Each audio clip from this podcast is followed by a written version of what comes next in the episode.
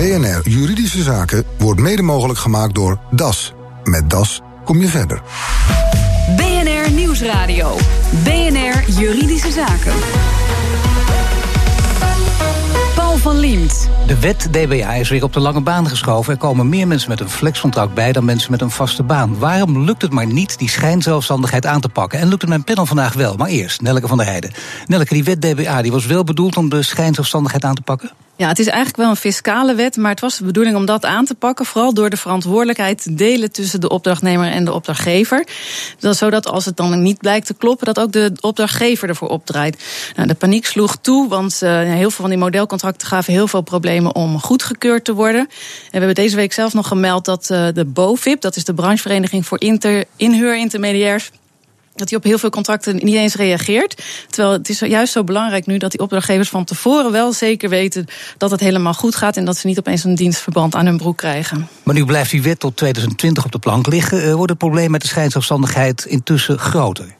Nou ja, er is wel op alle fronten groei. Er zijn meer vaste banen, maar ook meer flexbanen.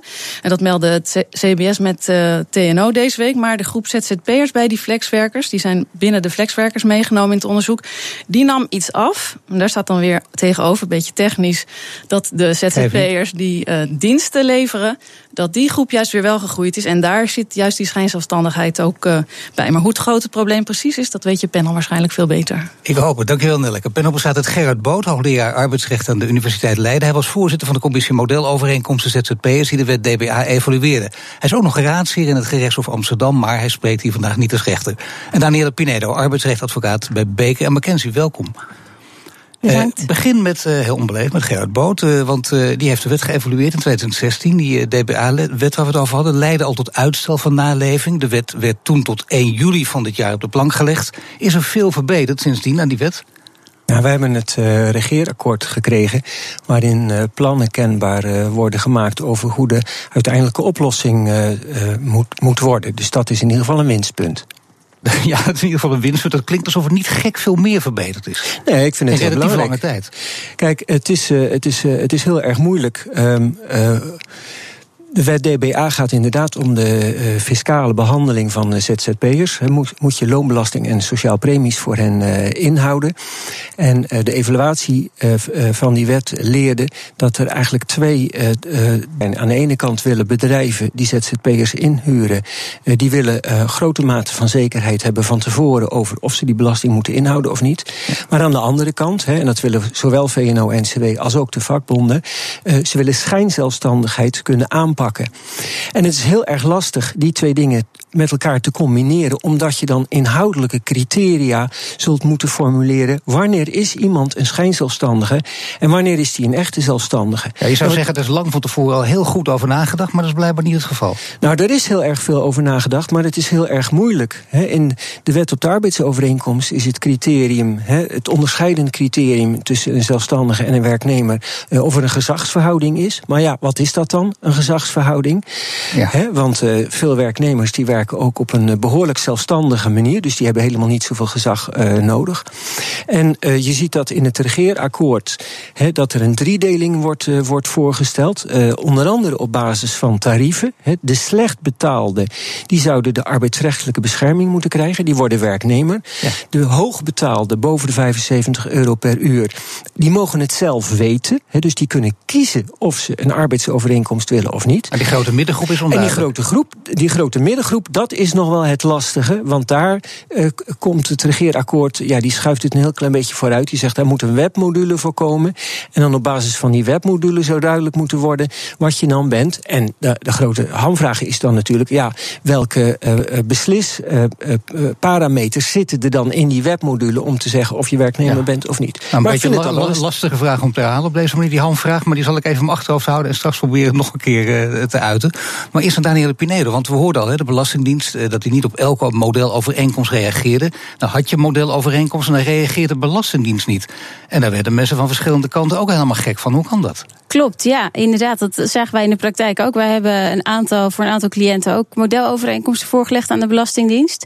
En uh, nou, er werd echt op. soms duurde het heel lang voordat je een reactie kreeg. Of ja, kreeg, je, kreeg je helemaal geen reactie. En kwamen cliënten bij ons van: kunnen jullie jullie helpen om, om hier toch uitkomst aan te bieden. Maar is dat niet heel raar als je dus de Belastingdienst om een verzoek vraagt en er komt niks? Ja, nou, je zag in de praktijk dat er ook de Belastingdienst werd, werd overstelpt eigenlijk met, met overeenkomsten ook die werden voorgelegd. en, en het kostte veel tijd. Ze gingen er ook echt in, in detail op inkijken. ik naar hoorde de... van die mensen in die tijd ook die ermee te maken hadden. De Belastingdienst weet van niks. Dan krijg je dat soort verhalen natuurlijk. Kan de Belastingdienst er wat aan doen? Ik bedoel, waren ze met te weinig? Hadden ze te weinig kennis van zaken?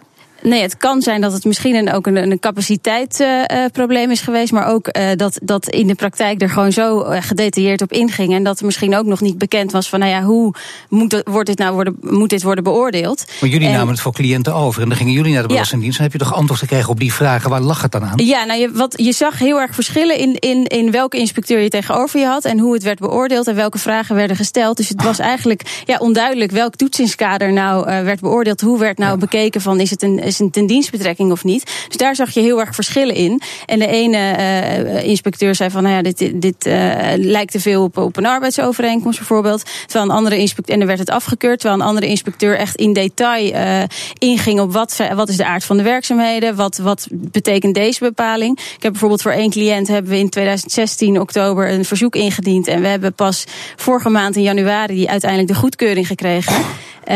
Ja, dus er ruim bijna anderhalf jaar overheen gegaan. Klinkt de tijd genomen. Uh, ja, ja. Maar Dus, ja, je zou bijna zeggen, de Belastingdienst is wel persoonlijker geworden. Want het hangt er vanaf welke inspecteur je tegenover je hebt. Maar dat bedoel ik natuurlijk ironisch en een beetje cynisch ook. Want meneer Boot, dat klinkt wel gek dit verhaal. Kunt u bevestigen dat het inderdaad zo slecht gesteld is geweest in ieder geval met de Belastingdienst? Nou, kijk, dan moet je teruggaan van waarom werd die werd DBA in het leven geroepen. Hè? Het was het plan van de sociaal partners, hè, van de vakbonden en de, en de werkgeversorganisaties. Die dachten, als je nou uh, van tevoren door de Belastingdienst goedgekeurde standaardovereenkomsten hebt, nou, dan kan je als bedrijf kan je gewoon zo'n uh, goedgekeurde overeenkomst uit de kast uh, trekken en dan ben je klaar.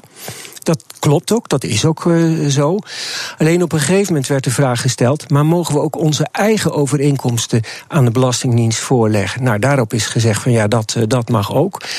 Um, dat bleek op enorm grote schaal te gebeuren. Dus dat was ja, een onderschatting van, uh, van dat punt. En het tweede probleem was: op basis waarvan moet die Belastingdienst die overeenkomsten dan gaan beoordelen? Maar ja, de gevolgen waren voor de ZZP'ers niet zo prettig, omdat veel opdrachtgevers dachten: laten we het zeker voor het onzeker nemen. In ieder geval voorlopig even geen ZZP'ers inhuren. Nou, dat die valt... klachten kwamen naar buiten. Ja, maar die klachten, die, klachten? Uh, als je kijkt naar de getallen, hè, het aantal ZZP'ers uh, in 2016 was groter dan in 2015 en in 2017 weer groter dan 2016. Ja, maar dat zegt op zichzelf. Nee, dus het aantal ZZP'ers dat groeide. Hè, dus hè, dat er uh, tien of honderdduizenden ZZP'ers zonder werk zijn gekomen, dat is gewoon niet waar. Maar is het niet zo dat juist door deze, laten we zeggen, verwarring, dat daardoor ZZP'ers niet zo dat opdrachtgevers niet zo snel opdrachten meer gaven aan ZZP'ers? Nou ja, omdat dat, er, ik vraag het omdat er verschillende verhalen ja, ronden over doen. Ja, uh, kijk, er zijn bedrijven. Hè, ING is daarmee naar buiten gekomen. Ja. Uh, die zeiden, hè, uh, nou ja, 2013, 14, 15 schakelden heel veel ZZP'ers in, ook voor heel langdurige opdrachten. En zij hebben gezegd van, nou, we hebben er nog eens goed over nagedacht en we gaan die mensen op basis van een arbeidsovereenkomst aannemen. Nou, dat is een keuze. Dat lijkt me ook verder een, een, een prima keuze. Ja, dat zal misschien een handje geholpen zijn door, door die wet DBA. En dat hoeft er niet zo erg te zijn. Kijk, het wordt heel vervelend wanneer er daardoor werk blijft liggen. Hè? Een bedrijf die op zich bereid zou zijn een ZZP'er ja. aan te stellen en nu niemand aanneemt vanwege de wet. Ja, dan zou je weten of dat op grote schaal speelt. Ja, nou, dat, dat, is, dat heb ik eerlijk gezegd niet uh, bevestigd uh, gezien. Maar goed, er zijn heel veel verhalen van bedrijven die zeggen dat ze zich geremd voelden om, uh, ja, he, om ZZP'ers. Misschien uh, Daniel de Pinedo hiermee ook te maken gekregen in de praktijk met ja, deze gevallen? Wij zagen toch in de praktijk dat inderdaad cliënten uh, dus vroegen van, nou ja, onder de VAR wisten ze, we, hadden een bepaalde bepaalde zekerheid. Uh, als je dan uitlegt dat het onder de wet DBA die zekerheid dus niet uh, gegeven kan worden. En zeker bedrijven die risicoavers zijn, waar bijvoorbeeld hoofdkantoren in Amerika, zag je toch wel dat werd gezegd van nou dan willen we toch kijken naar, naar andere mogelijkheden om bepaalde, ja, toch die, dat, dat risico te voorkomen dat je achteraf te maken krijgt met bijvoorbeeld naheffingen. En dan is het in bepaalde gevallen inderdaad zo dat er dan wel een arbeidsovereenkomst voor bepaalde tijd bijvoorbeeld werd aangeboden. Dus dat hoeft dan inderdaad niet uh, zo heel erg bezwaarlijk te zijn. Maar in bepaalde gevallen hebben wij ook gezien dat, dat bijvoorbeeld werd gekozen voor een optie als, als payrolling. Ja, meneer Boot ook, kijk, hij kijkt ja, wel een maar beetje inderdaad, de aantallen. ik, ik, nou, ik ken ook de aantallen. Inderdaad, er is. Dus er werd gezegd, bijvoorbeeld de, de, de Kamer van Koophandel uh, heeft, uh, is, is met cijfers gekomen. Die heeft gezegd van nou, het is echt zo dat er minder opdrachten zijn gegeven. Maar inderdaad ook de Rijksoverheid. Er zijn aantallen daarvan is ook gezegd van nou, die, dat is inderdaad wat professor Boot ook zegt, niet bewezen dat, dat het inderdaad nou zo is dat er minder, minder opdrachten uh, zijn gegeven. Maar goed, ik ben het er helemaal mee eens he, dat er moet een systeem komen he, wat duidelijkheid geeft, he, zodat ook bedrijven die uh, werk uh, willen laten verrichten, dat die, dat die dat kunnen doen. Als het om duidelijkheid gaat, heeft het dan, u had het net al over die gezagsverhoudingen. Er mag geen sprake zijn van een gezagsverhouding. Is dat een van de belangrijke punten of niet? Nou ja, het is, het is, het is uh, al, uh, al heel erg lange tijd zo dat de definitie van de arbeidsovereenkomst, die heeft, over, heeft het over loon, arbeid en een gezagsverhouding. En dat uh, element gezagsverhouding, ja, dat is eigenlijk zo onduidelijk. Dat is nog steeds niet te definiëren. Want bijvoorbeeld, bij, ik, ik las ergens het voorbeeld van de kapper. Dan ben je bij de kapper en dan zeg je, wil je maar haar knippen? En dat is het dan. Dat is, dat is ook geen sprake van een gezagsverhouding. Nee, dat is geen gezagsverhouding. Dat is gewoon een instructie. Ja. Hè? Dus, dus ook als nou ja, je. Nee, maar nu weet u het wel. Maar u zegt nog steeds. Maar wat, wat is dan wel een voorbeeld van een duidelijke gezagsverhouding? Want daar is blijkbaar blijkbaar dus onduidelijkheid over. Nou kijk, um, bij een arbeidsovereenkomst denk je aan iets wat een langere tijd duurt. Dus niet een uurtje bij de kapper, maar iets van, uh, van uh, maanden of, uh, of jaren. En als de werkgever echt de mogelijkheid heeft om tegen die werknemer te zeggen: Ik wil dat je dit wel doet, dat je dat niet doet. Dit eerst, dat pas op de tweede plek. dat je maandagochtend bij de, bij de ochtendvergadering bent, dat je bepaalde voorschriften moet naleven. Nou, dan zou je kunnen zeggen: Ja, dat is een gezagsverhouding. Alleen het punt Bijna is, niet in regels vast te leggen. Nee, dat is heel erg moeilijk in ja. de regels vast te leggen. Dat is ook de, de, de reden geweest hè, dat de, de commissie DBA um, heeft voorgesteld om niet dat element uh, gezagsverhouding te hanteren, hè, maar te kijken naar bedrijfseigen arbeid. Hè, en dan niet als enig um, uh, Ja, maakt het daar punt. simpeler op? Ja, zeker. Hè, want um, dan hoef je niet meer te kijken van hoe ver gaan nou die instructies. En dan ga je kijken, is het echt de core business of niet? En natuurlijk hou je ook wel een grijs gebied over. Dat zal je ja. altijd houden. Hè, maar heel erg veel is dan wel duidelijk. En nu is er eigenlijk betrekkelijk weinig duidelijk. Nou, wat er mis is weten, een klein stukje van de oplossing hebben we ook... maar we willen de hele oplossing, zometeen. Nieuwsradio. BNR Juridische Zaken. Ik ga op zoek naar een oplossing voor het probleem van de schijnzelfstandigheid. En kijken of dat in een kleine 10 minuten gaat lukken. Met Gerrit Boot, hoogleraar arbeidsrecht aan de Universiteit van Leiden. En Danielle Pinedo, arbeidsrechtadvocaat bij Beek en McKenzie. Waarom is het zo moeilijk om de strijd hier tegenaan te knopen, Danielle Pinedo? Als je afgaat op wat er bij jullie in de praktijk gebeurt. Ja, er is, ja, het is heel lastig om, om, om te kijken naar, naar de, de, ja, sowieso de definitie van wat, uh, wanneer is nou sprake van een echte zelfstandige ondernemerschap. Hoe leg je uh, het precies vast in een wet? Dat blijkt, dat horen van, ja, van uh, ja, dat is moeilijk. Klopt, want je ziet nu in het, in het regeerakkoord is, en ook de minister heeft, heeft aangekondigd van nou, we gaan kijken naar, naar de definitie. Kunnen we een, voor het zomerreces komen met een verduidelijking van wat nou onder gezagsverhouding wordt verstaan? Nou, we hadden het er net al even over. Dat is heel lastig om, om te definiëren. Nou ja, ging al in de richting ja, van een oplossing. Ja, en er wordt ook inderdaad aangeknoopt bij die bedrijfseigen uh, activiteiten. Dat zie je ja. ook in het regeerakkoord terugkomen, van dat er onderscheid wordt gemaakt. Zou dat iemand, echt helpen, die bedrijfseigen activiteit, om dat eraan toe te voegen? Nou, ik denk dat dat, dat, dat zeker wel uh, uh, ja, kan helpen. Omdat, omdat je dan ziet, een werknemer is echt ingebed in de organisatie. Die maakt onderdeel uit uh, ja, van wat er wordt gedaan. De bedoeling uiteindelijk is van een, van een ondernemer, een zelfstandige, is dat bijvoorbeeld je die inschakelt voor, voor een specifieke opdracht. Dat het echt een, een specialist is die zelfstandig werkzaamheden verricht en niet. Maar ook daar zou je vanuit moeten gaan dat het nog steeds grijs gebied is. Dat het gewoon niet anders kan zelfs. Ja, nou, het, het, het, ik ben inderdaad benieuwd wat waar nu uh, voor het zomerreces de minister mee komt. Wat voor definiëring van, van zo'n gezagsverhouding. Want het lijkt mij inderdaad heel ja. lastig om dat toch te vatten in een definitie. Nou ben ik ongeduldig iemand en voor het zomerreces, dat lijkt me heel erg lang. Of heb je deze tijd gewoon nodig, meneer Boot? Nou, ik denk dat het wel uh, een goede zaak is dat als je nu met een, uh, een nieuw systeem komt, dat dat een heel erg goed overdacht systeem is. Hè. De kritiek op de, op de VAR-verklaringen die is zeg maar vanaf 2012 is die er. want die VAR-verklaringen, dat leidde op grote schaal tot schijnzelfstandigheid. Ja, want terug naar de VAR roepen dan veel mensen uit gemak, maar dat kan niet, want nee. daar los je niks mee op. Nee, als je echt, als je, als je kijkt hoe dat uitpakte, ehm, dan, dan moet je echt niet terug willen naar dat systeem van die VAR-verklaringen. Nee, want dat zou heel pijnlijk zijn. Dat we natuurlijk, als we een goed systeem hadden, dat gooien we weg en dan zijn we jarenlang aan doormodderen. maar iets nieuws zoeken kost dus nog steeds heel veel tijd. En Wekers die kwam toen in 2012 al met, eh, met de webmodule. Uh, ja, onder, eh, met, door kritiek in de Tweede Kamer, maar ook van de sociaal partners, werd dat systeem toen niet aanvaard. en daar kreeg je de, de wet DBA met die modelovereenkomsten voor. Nou, dat is misschien toch ook niet een ideaal systeem. Nou, nu wordt er een driedeling voorgesteld. Ik denk dat het op zichzelf zou kunnen werken. Uh, maar je moet heel goed nadenken ook over de uitvoering daarvan. Hè. Dus ik, ja. Um, ja en, ook vragen of de Belastingdienst het uiteindelijk begrijpt en aan kan. Ja, die Belastingdienst, daar zit de, know-how wel.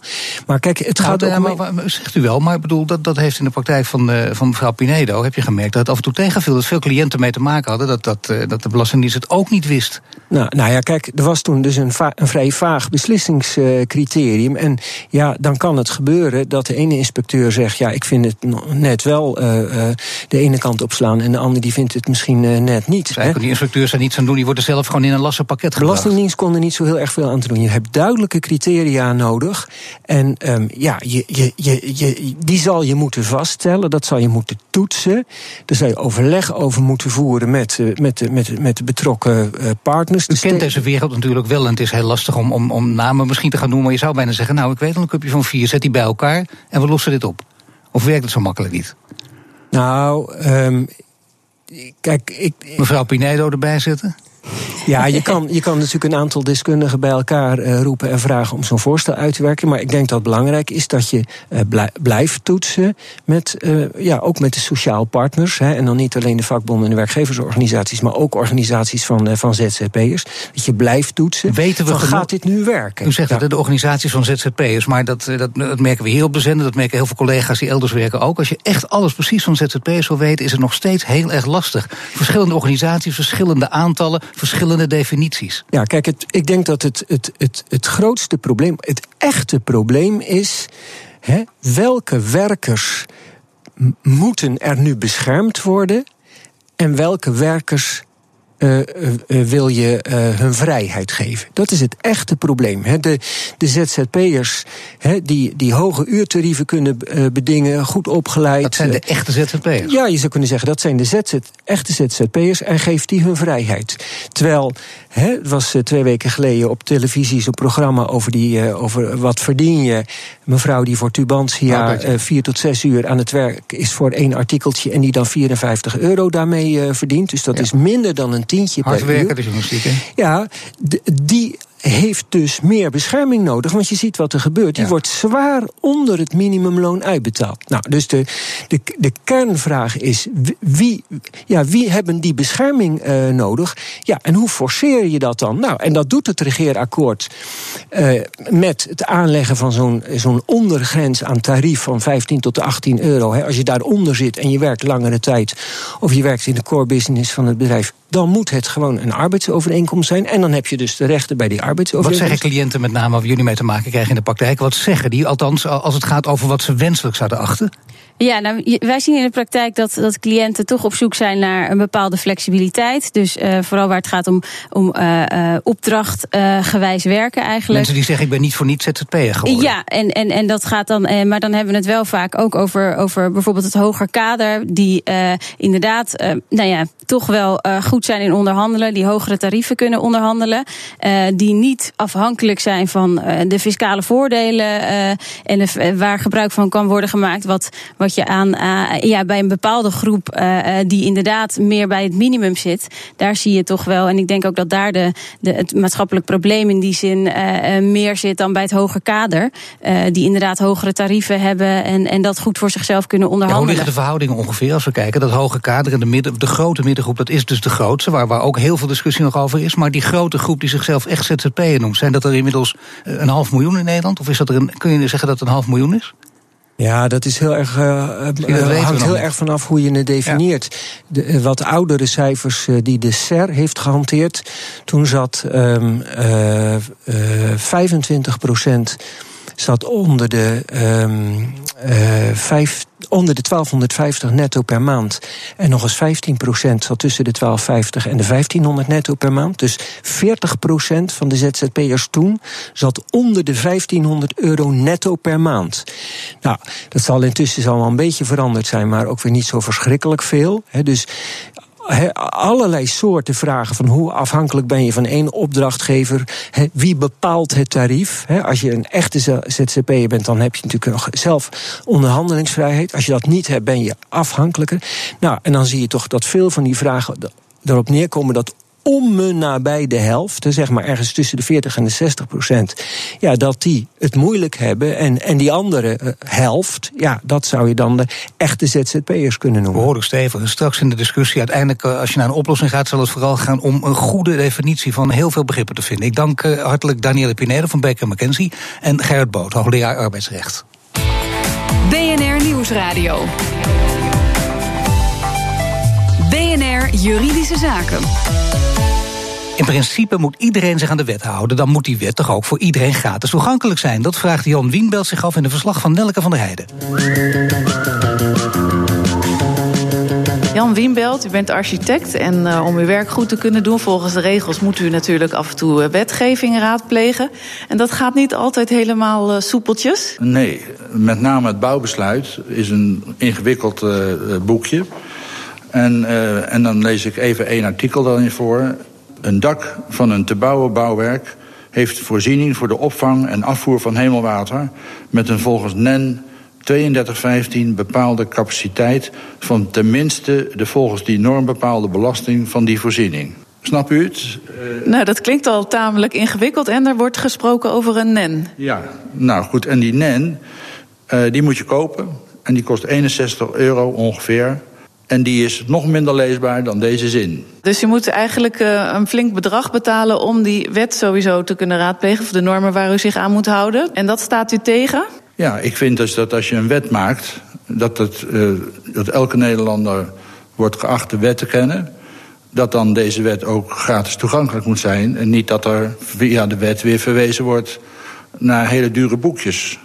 En er komt ook nog eens bij kijken dat als je die boekjes goed wil kunnen lezen, je eigenlijk een cursus zou moeten volgen. Ja, precies. Nou ja, dus dan ben je het boekje kwijt en een cursus. En de makkelijkste NEN die er is, dat is de 2580. Dan het kost een cursus 695 euro. En hoeveel van die nennen heb je ongeveer? Ik dacht uit mijn hoofd 3000 of 3500. Dus het is nogal een frustratie. Maar wat zou u graag willen weten? Of dit terecht is? Nou ja, ik vind het sowieso dus dat uh, wat de overheid voorschrijft... dat dat algemeen toegankelijk moet zijn. Ja, en dan moet er niet een prijskaartje aan hangen. Nee, precies niet. Mark van Weren van Blenheim Advocaten. Heeft Jan Wienbelt een punt dat wetgeving eigenlijk openbaar zou moeten zijn? Ja, dat klopt. Wetgeving moet openbaar zijn. En dat is ook bepaald in de bekendmakingswet. Waarin staat wat er allemaal gepubliceerd moet worden. En dat gebeurt ook. De wetgeving wordt gepubliceerd. En je kan alles ook vinden online tegenwoordig op overheid.nl of officiële bekendmakingen.nl. Maar wat maakt dan zo'n NEN-norm anders? Nou, een NEN-norm, die veel genoemd wordt in het bouwbesluit, dat is een hele technische norm. Dat gaat over hele specifieke technische onderdelen van een bouwwerk. En die regels zijn eigenlijk best practices die het Norminstituut opstelt. En daarvoor geldt dat de dwingend voorgeschreven NEN-norm wel online te vinden zijn. Dat is bij NEN Connect. En wat niet dwingend is voorgeschreven, ja, daar moet je inderdaad geld voor uitgeven om die te kopen bij het Norminstituut. En hoe zit het met het voorbeeld dat hij gaf? Dat voorbeeld wat hij gaf over eh, hemelwater afvoeren, zeg maar regenpijpen, dat is een goed voorbeeld, want dat wordt eigenlijk dwingend voorgeschreven in het bouwbesluit. En die norm is niet openbaar. En dat is vreemd, daar heeft hij een punt. Dus daar zou hij zich inderdaad over moeten beklagen bij de overheid dat ook deze norm gepubliceerd moet worden. En hoe kan hij dat doen? Dat kan hij doen door zich te beklagen bij de, het Norminstituut, wat daarover gaat. En die zou dat met het uh, ministerie uh, moeten afstemmen, denk ik. En als hij daar niet verder mee komt, dan zou hij zelfs een klacht kunnen indienen bij de ombudsman, de nationale ombudsman, om te kijken of hij daar werk van kan maken. Groot gelijk, dus heeft de luisteraar, zegt advocaat Mark van Weer in een verslag van Nelke van der Heijden. Heeft u ook een juridische vraag? Mail hem naar juridischezaken.bnr.nl. En dit was de uitzending voor vandaag. U kunt de show terugluisteren via bnr.nl slash juridische zaken. Mijn naam is Paul van Diemt. Tot de volgende zitting. BNR Juridische Zaken wordt mede mogelijk gemaakt door DAS. Met DAS kom je verder.